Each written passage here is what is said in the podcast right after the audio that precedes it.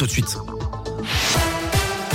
Et à la une de l'actualité, c'est officiel, les autotests ne seront plus valables pour obtenir le pass sanitaire dès le 15 octobre, annoncé euh, le ministère des Solidarités et de la Santé hier soir dans un communiqué.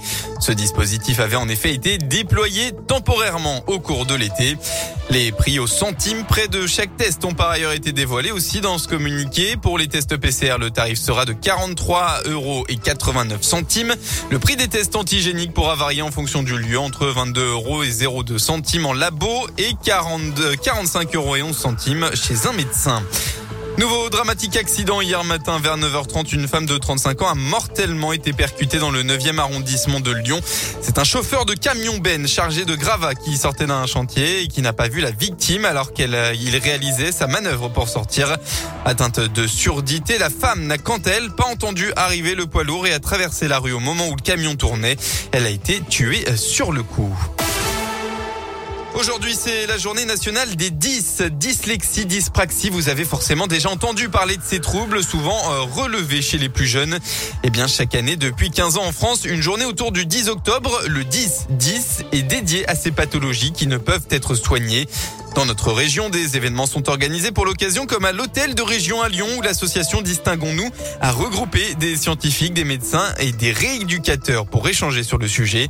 Christine Pichon, présidente du collectif, nous rappelle à quoi correspondent ces troubles. Ce sont des troubles neurodéveloppementaux. Le plus connu, on va dire que c'est la dyslexie. C'est un trouble de la lecture. Vous avez la dyspraxie qui va être euh, plus un trouble de la coordination et la dysphasie qui va être un trouble du langage. C'est les trois principaux. Après, vous avez la dysgraphie, la dyscalculie. Ça touche tous les publics puisque on est avec les troubles 10 et on est 10 toute sa vie. Vous avez euh, des adultes qui euh, découvrent euh, aujourd'hui, qui sont 10 bien souvent à travers leurs enfants, justement, qui sont eux diagnostiqués. Donc on a de plus en plus d'adultes aujourd'hui qui se rendent compte qu'ils sont 10.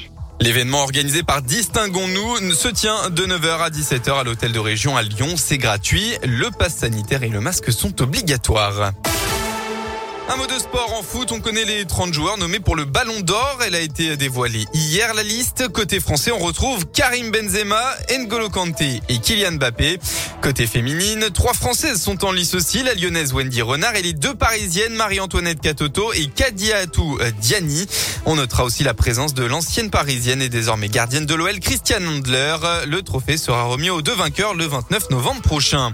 Enfin, c'est aujourd'hui le lancement du festival Lumière à Lyon avec notamment une séance famille pour les 20 ans de Shrek en présence d'Alain Chabat, la voix française du célèbre Ogre Vert.